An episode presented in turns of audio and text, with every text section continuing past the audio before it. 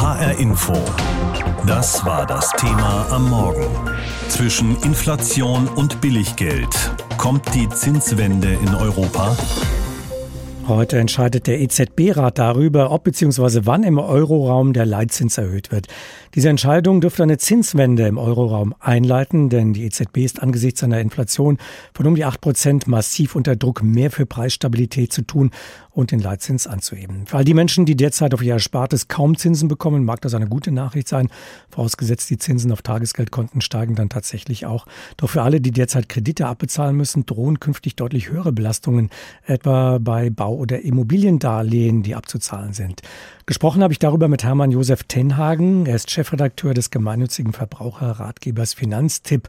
Zunächst mal eine Verständnisfrage. Der Leitzins beträgt derzeit im Euroraum immer noch 0 Prozent. Dennoch sind seit Jahresbeginn die Bau- und Immobilienzinsen massiv angestiegen. Wie ist das denn zu erklären? Naja, also die Banken, die so eine langfristige Finanzierung für ihre Kunden darstellen, also eine Baufinanzierung ist ja eine langfristige Finanzierung, die machen sich natürlich Gedanken darüber, wie in fünf oder zehn Jahren das Zinsniveau so ist und die müssen sich auch dafür absichern. Und weil alle schon erwartet haben, dass diese Zinsen in der Zukunft raufgehen, wird das quasi ein Stück weit davor weggenommen. Und die Erhöhungen sind allerdings in der Tat ganz schön drastisch. Also alle haben damit gerechnet, dass jetzt so ein bisschen die Baufinanzierung teurer wird. Oder was heißt ein bisschen, dass die vielleicht auch auf 2% geht, aber auf 3%. Da hat zu Jahresbeginn eigentlich kaum jemand mitgerechnet. Ein solcher Anstieg des Zinssatzes um zwei oder drei Prozentpunkte, das bedeutet ja schon richtig was bei einem Immobiliendarlehen. Was kommt denn da auf diejenigen diejenigen zu, die bald eine teure Anschlussfinanzierung haben wollen? Die Frage ist ja immer, wie man so eine Finanzierung strickt. Also wenn man jetzt ein 400.000 Euro Darlehen nimmt, was Leute dann vielleicht abschließen bei der Erstfinanzierung oder bei einer großen Immobilie auch bei der ersten Runde nach zehn Jahren, dann sind, wenn man sagt, drei Prozent möchte man gerne tilgen und man muss ein Prozent Zinsen bezahlen, dann sind das insgesamt übers Jahr 16.000 Euro und das bedeutet 1330 Euro im Monat. Wenn man jetzt 3% Zinsen zahlen muss und doch gleichzeitig immer noch diese 3% Tilgung auch machen will, damit man irgendwann auch mal fertig wird mit dieser Baufinanzierung, dann sind das tatsächlich insgesamt 24.000 Euro. Das heißt 2.000 Euro im Monat statt 1330. Und das ist schon ein ordentlicher Stück aus der Pulle. 700 Euro mehr pro Monat. Was raten Sie denn jetzt Menschen, die Angst haben, bei weiter steigenden Bauzinsen ihren Kredit in Zukunft so in der Form nicht mehr bedienen zu können? Also eigentlich sollte das dieses und nächstes Jahr noch nicht so schlimm sein, weil die Leute, die vor zehn Jahren eine Baufinanzierung gemacht haben, die haben ungefähr mit dem Zinsniveau, was wir im Augenblick haben, ihre Baufinanzierung abgeschlossen. Das heißt, für die ändert sich nicht so richtig viel. Die haben zwar vielleicht gehofft die letzten Jahre, dass sie es günstiger kriegen können und wer es gemacht hat, hat vielleicht auch ein Forward-Darlehen, ein sogenanntes abgeschlossen vor ein oder zwei Jahren und sich einen günstigen Zinssatz gesichert. Aber da ist nicht ganz so viel Alarm an der Stelle. Was man aber machen kann natürlich, wenn man damit rechnet, dass vielleicht die Zinsen weiter steigen. Und das ist so unwahrscheinlich nicht, dass man auch heute noch ein solches Forward-Darlehen für die weitere Finanzierung abschließen kann. Das bedeutet, ich vereinbare jetzt schon mit der Bank, dass die Ende 23, wenn mein Kredit die zehn Jahre auslaufen, dass wir den neuen Kredit zu einem Zinssatz machen, den wir jetzt vereinbaren. Der ist dann ein ganz klein bisschen teurer, als wenn wir den jetzt gleich für jetzt vereinbaren könnten. Also man macht sozusagen eine Wette, dass die Zinsen weiter steigen, weil wenn jetzt zum Beispiel 2,8 Prozent normal wären und ich kriege den für 2,9 oder knapp 3 Prozent, dann mache ich eine Wette, dass die Zinsen jetzt auf dem Niveau bleiben und nicht etwa wieder fallen.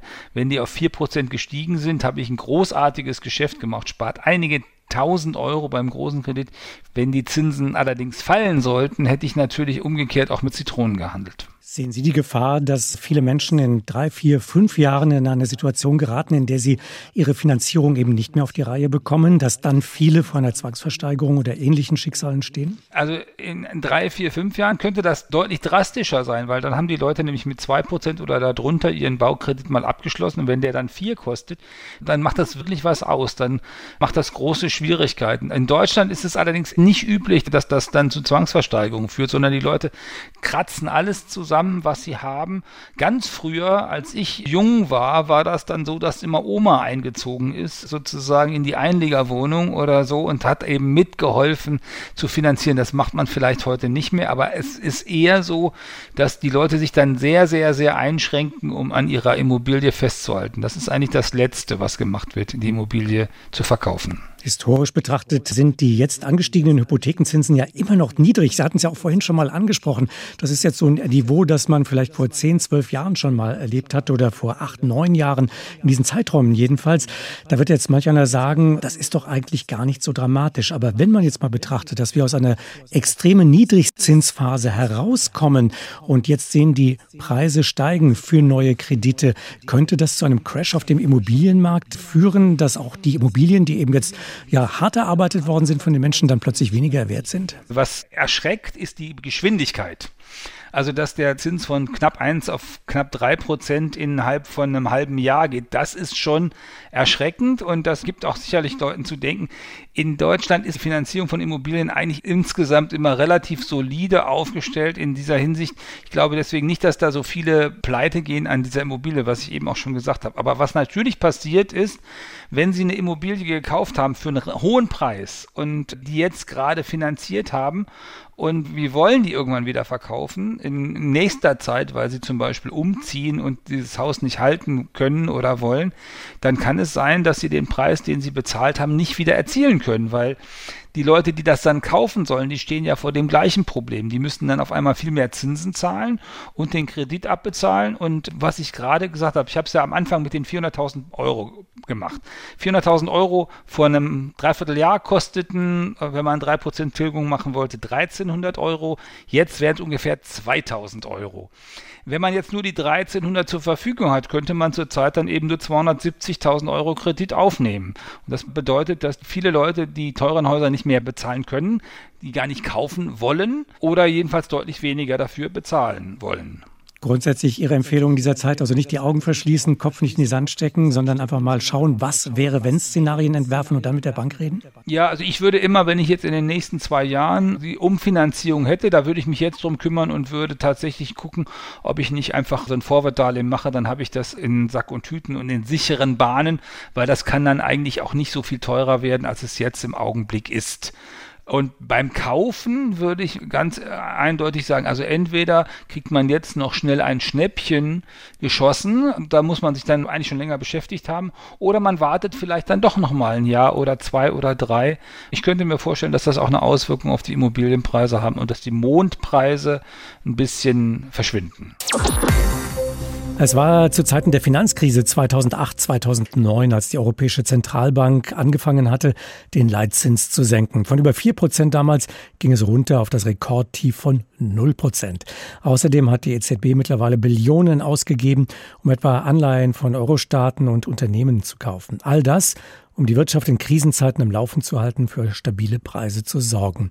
Aber wer zahlt nun am Ende für diese Nullzinspolitik und die lockere Geldpolitik? Wer zahlt die Zeche? Ursula Mayer berichtet. Die Europäische Zentralbank ist immer wieder belagert worden von Klimaaktivisten. Die Milliardenhilfen der EZB für die Wirtschaft findet Mauricio Vargas, Wirtschaftsexperte von Greenpeace, dabei nicht schlimm. Allerdings hat sie diese Gelder nach dem Gießkannenprinzip verteilt, ohne Umweltbelange zu berücksichtigen.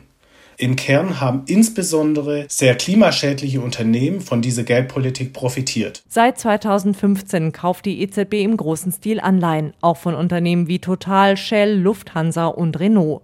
Dass diese laut Greenpeace klimaschädlichen Firmen so deutlich günstiger an frisches Geld gekommen seien, hält Vargas für unverantwortlich. Und der Schaden, der hierdurch entsteht, der wird in erster Linie von den zukünftigen Generationen getragen werden müssen. Auch die Antiglobalisierungsorganisation ATTAC sieht die Anleihekäufe kritisch. Profitiert haben davon laut Attac hauptsächlich Großkonzerne.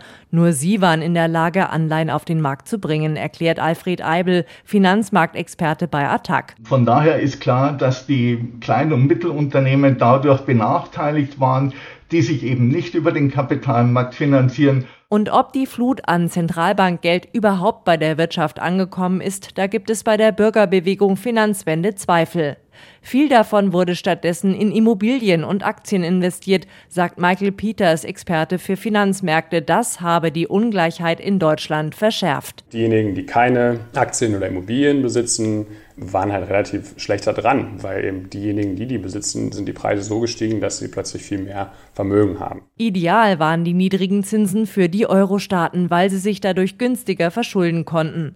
Das kam nicht nur den hochverschuldeten südländischen Staaten zugute, sondern auch dem deutschen Staat und am Ende den Deutschen, meint Philipp Stielow, Pressesprecher beim Sozialverband VDK Hessen-Thüringen. Nullzinspolitik hat dem Staat die Möglichkeit gegeben, zum Beispiel mit Kurzarbeitergeld oder Hilfspaketen großen Teilen der Bevölkerung zu helfen. Auch wer in den letzten Jahren einen Kredit aufnehmen wollte, konnte das zu extrem günstigen Konditionen tun. Dass die EZB den Leitzins allerdings jahrelang auf seinem Rekordtief von 0% gelassen hat, wird zunehmend zum Problem, ein Stilo. Denn für Rentner, Alleinerziehende oder einkommensschwache Familien sei es ohnehin schon schwer, etwas zur Seite zu legen. Deswegen ist es gerade für diese Gruppen problematisch, wenn ihre geringen Ersparnisse durch geringe Zinsen oder schleichende Geldentwertung immer mehr an Wert verlieren. Und selbst wenn die EZB nun die Zinsen wieder anheben sollte, wird sie die Rekordinflation von rund 8 Prozent damit nicht so schnell bekämpfen können. So hat die EZB-Politik für ein großes Ungleichgewicht gesorgt in der Wirtschaft und in der Gesellschaft. Während zum Beispiel Großkonzerne und Aktienbesitzer profitiert haben, viele sich dank der niedrigen Zinsen auch günstig Immobilien finanziert haben, hatten kleine Unternehmen oder auch Sparer das Nachsehen. Langfristig könnten sogar die Auswirkungen für das Klima dramatisch sein. HR Info. Das war das Thema am Morgen. Zwischen Inflation und Billiggeld kommt die Zinswende in Europa. Für Preis- und damit Geldwertstabilität zu sorgen, das ist eine der wichtigsten Aufgaben der Europäischen Zentralbank. Als im vergangenen Jahr die Preise stiegen, da wiegelte man bei der EZB ab, die Inflation kehre nicht zurück. Das seien nur vorübergehende Phänomene. So oder so ähnlich wurde damals argumentiert und das Nichthandeln begründet. Mittlerweile ist klar, die Inflation ist wieder da und die Rate steigt auf 8,1 Prozent im vergangenen Monat im Euroraum. 8,1 Prozent. Von Geldwertstabilität spricht man, wenn das Inflationsziel von um die zwei Prozent und etwa darüber gehalten werden kann. Die US-Notenbank und die britische Notenbank, die haben bereits reagiert. Heute, so wird es allgemein erwartet, dürfte auch die EZB nachziehen und die Zinswende einleiten oder zumindest einen Zeitplan dafür vorstellen. Darüber habe ich heute Morgen mit dem Ökonomen Professor Friedrich Heinemann vom Leibniz Zentrum für europäische Wirtschaftsforschung gesprochen. Es hat viel Kritik an der EZB gegeben in den vergangenen Monaten. Die wird man auch in diesem großen Glashaus im Frankfurter Osten gehört haben. Wie erklären Sie sich, dass die EZB nicht schon längst die Leitzinsen angehoben hat? Ja, die EZB hat lange an dem Argument festgehalten, dass dieser Inflationsschub, der ja schon im letzten Herbst kräftig unterwegs war, dass der vorübergehend sei. Ne? Und sie wurde dann einfach selber überrascht und hat das falsch eingeschätzt, dass das doch ein sehr dauerhafter und auch sehr breiter Inflationsschub ist, der längst nicht nur die Energiepreise betrifft. Da hat sie einen Fehler gemacht. Fairerweise muss man sagen, es gab auch eine ganze Reihe von Ökonomen, die das falsch gesehen haben. Was ist in Ihren Augen jetzt der zentrale Aspekt, der das Handeln der EZB bestimmen sollte? Ja, äh, das Gefährliche momentan ist äh, noch nicht mal so sehr die aktuell hohe Inflation, sondern dass die Inflationserwartungen langsam steigen. Also mehr und mehr verlieren die Menschen das Vertrauen, dass der Euro in den nächsten Jahren stabil sein wird. Und da muss die EZB jetzt durch entschlossenes Handeln gegen angehen. Sie muss im ersten Zug, das wird sie voraussichtlich heute beschließen, die Wertpapierkäufe beenden. Das ist an sich so eine Sondermaßnahme, die, die nur in, in wirklichen Deflationszeiten legitim ist. Die muss schleunigst enden. Und dann muss sie eben einen Zeitplan für kontinuierliche Zinserhöhungen bis weit ins nächste Jahr hinein verkünden und einfach sagen, ja, wir sind handlungsfähig, wir bekämpfen die Inflation. Die hohen Preise haben ja auch andere Ursachen als nur eine lockere Geldpolitik. Lieferengpässe, knappe Waren treiben die Preise mit an. Wie kann, wie soll oder wie muss der Leitzins denn jetzt nach oben geschraubt werden, um überhaupt einen Effekt auf die Inflation zu haben?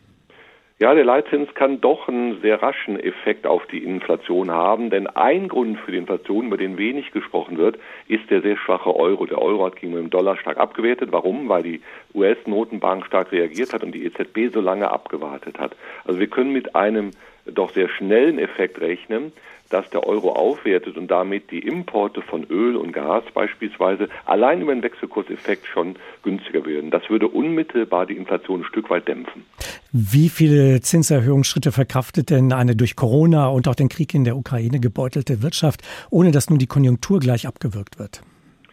Ja, die Frage darf streng genommen die EZB gar nicht stellen. Die EZB hat die eindeutige Aufgabe, die Preisstabilität zu verteidigen. Es ist dann an Brüssel, an den europäischen Hauptstädten zu fragen, wie man eventuell die Wirtschaft stabilisieren muss. Aber die EZB darf sich auf dieses Spiel gar nicht erst einlassen, weil dann fängt sie an, Kompromisse zur Preisstabilität zu machen. Im Übrigen ist das sehr unterschiedlich in der Eurozone. Ne, wir haben Länder, die doch relativ robust sind und Länder, die durch hohe Staatsschulden sehr, sehr empfindlich sind. Das betrifft zum Beispiel Italien. Und das macht es der Europäischen Zentralbank am Ende sehr schwer. Hier rächt sich, dass Europa bis heute keine echte Lösung für hochverschuldete Staaten gefunden hat. Drohen denn damit, um das aufzugreifen, drohen damit denn neue Schuldenkrisen, Staatspleiten möglicherweise? Ja, das ist so eine Gefahr, die droht. Wir haben in den letzten Wochen schon gesehen, dass die Zinsen gerade auf italienische Staatsanleihen doch gestiegen sind, weil die Märkte vorwegnehmen, dass die EZB möglicherweise nicht mehr so schützt. Das weiß die EZB sehr genau und man kann davon ausgehen, dass sie an Instrumenten arbeitet, um, um doch noch eine ganze Weile auch schwache Länder zu stützen. Aber auch das ist eigentlich nicht gut für das Ansehen der Europäischen Zentralbank, denn die ist nicht dafür gemacht, um hochverschuldete Länder über Wasser zu halten. Ist denn damit zu rechnen, dass die steigenden Zinsen dann auch in irgendeiner Weise bei den Verbrauchern ankommen, dass die also wieder Guthabenzinsen bekommen? Rechnen Sie damit?